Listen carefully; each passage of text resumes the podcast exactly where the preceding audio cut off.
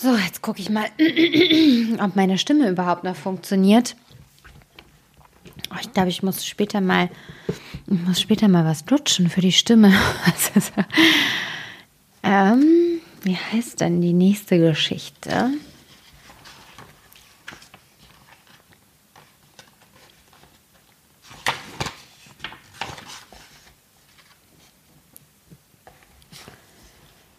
Das Rätsel. Es war einmal ein Königssohn, der bekam Lust, in der Welt umherzuziehen und nahm niemand mit außer seinen treuen Diener. Eines Tages geriet er in einen großen Wald, und als der Abend kam, konnte er keine Herberge finden und wusste nicht, wo er die Nacht zubringen sollte. Da sah er ein Mädchen, das auf ein kleines Häuschen zuging, und als er näher kam, sah er, dass das Mädchen jung und schön war. Es, er redete es an und sprach Liebes Kind, können ich und mein Diener in dem Häuschen für die Nacht ein Unterkommen finden? Ach ja, sagte das Mädchen mit trauriger Stimme, das könnt ihr wohl, aber ich rate euch nicht dazu, geht nicht hinein. Warum soll ich nicht? fragte der Königssohn. Das Mädchen seufzte und sprach Meine Stiefmutter treibt böse Künste, sie meint's nicht gut mit Fremden. Da merkte er wohl, dass er zu dem Haus einer Hexe gekommen war. Doch weil es finster wurde und er nicht weiter konnte, sich auch nicht fürchtete, trat er ein. Die Alte saß auf einem Lehnstuhl beim Feuer und sah mit ihren roten Augen den Fremden an. Guten Abend, schnarrte sie und tat ganz freundlich. Lasst euch nieder und ruht euch aus. Sie blies die Kohlen an, bei denen sie in einen kleinen Topf etwas kochte. Die Tochter warnte die beiden, vorsichtig zu sein, nichts zu essen und nichts zu trinken, denn die Alte braue böse Getränke. Sie schliefen ruhig bis zum frühen Morgen. Als sie sich zur Abreise fertig machten und der Königssohn schon zu Pferd saß, sprach die Alte Warte einen Augenblick, ich will euch erst einen Abschiedstrank reichen. Während sie ihn holte, ritt der Königssohn fort, und der Diener, der seinen Sattel festschnallen musste, war allein noch zugegen, als die böse Hexe mit dem Trank kam. Das bring deinem Herrn, sagte sie.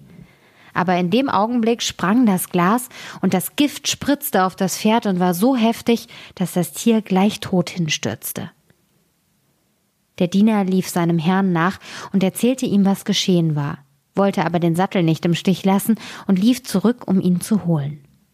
Als er aber zu dem toten Pferd kam, saß schon ein Rabe darauf und fraß davon. Wer weiß, ob wir heute noch was Besseres finden, sagte der Diener, tötete den Raben und nahm ihn mit.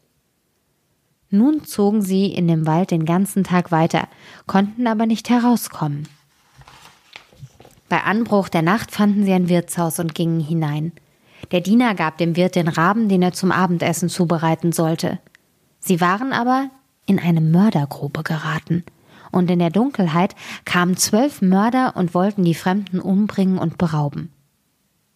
Ehe sie sich aber ans Werk machten, setzten sie sich zu Tisch und der Wirt und die Hexe setzten sich zu ihnen und sie aßen zusammen eine Schüssel mit Suppe, in die das Fleisch des Raben gehackt war.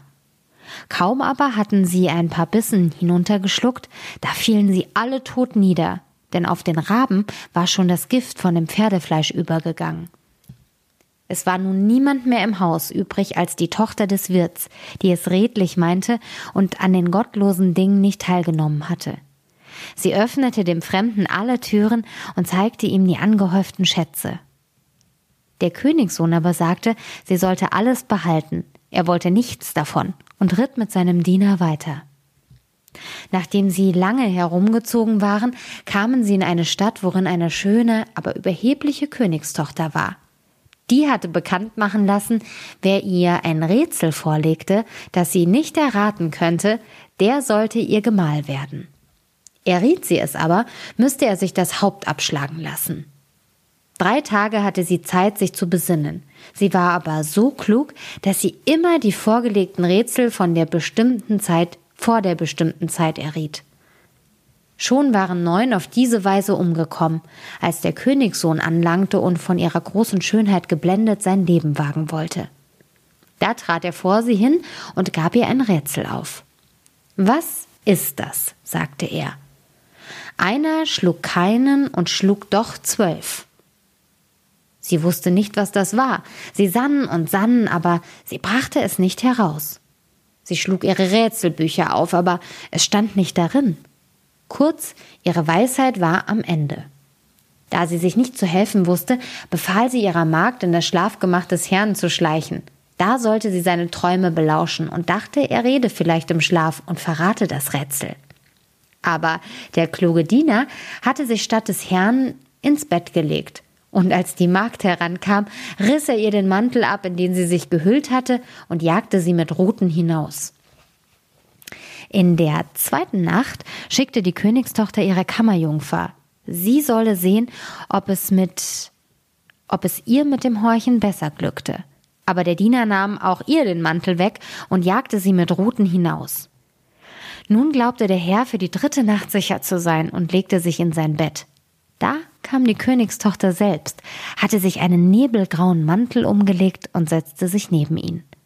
Und als sie dachte, er schliefe und träumte, redete sie ihn an und hoffte, er werde im Traum antworten, wie viele es tun. Aber er war wach und verstand und hörte alles sehr gut. Da fragte sie, einer schlug keinen. Was ist das? Er antwortete, ein Rabe, der von einem toten und vergifteten Pferd fraß und davon starb. Weiter fragte sie, und schlug doch zwölf. Was ist das? Das sind zwölf Mörder, die den Raben verzerrten und daran starben. Als sie das Rätsel wusste, wollte sie sich fortschleichen, aber er hielt ihren Mantel fest, dass sie ihn zurücklassen musste. Am anderen Morgen verkündete die Königstochter, sie habe das Rätsel erraten und ließ die zwölf Richter kommen und löste es vor ihnen. Aber der Jüngling bat sich Gehör aus und sagte, Sie ist in der Nacht zu mir geschlichen und hat mich auf, ausgefragt, denn sonst hätte sie es nicht erraten. Die Richter sprachen, Bringt uns einen Beweis.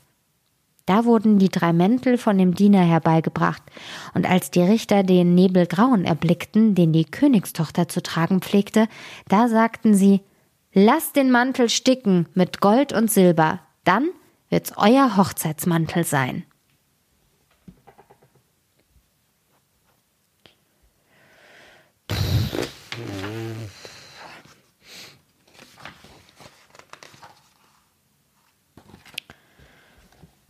Okay, jetzt kommt eine Geschichte, die da heißt von dem Mäuschen, Vögelchen und der Bratwurst.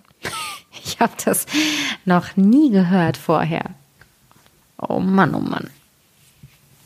Und wieder eine Königstochter, ich wette.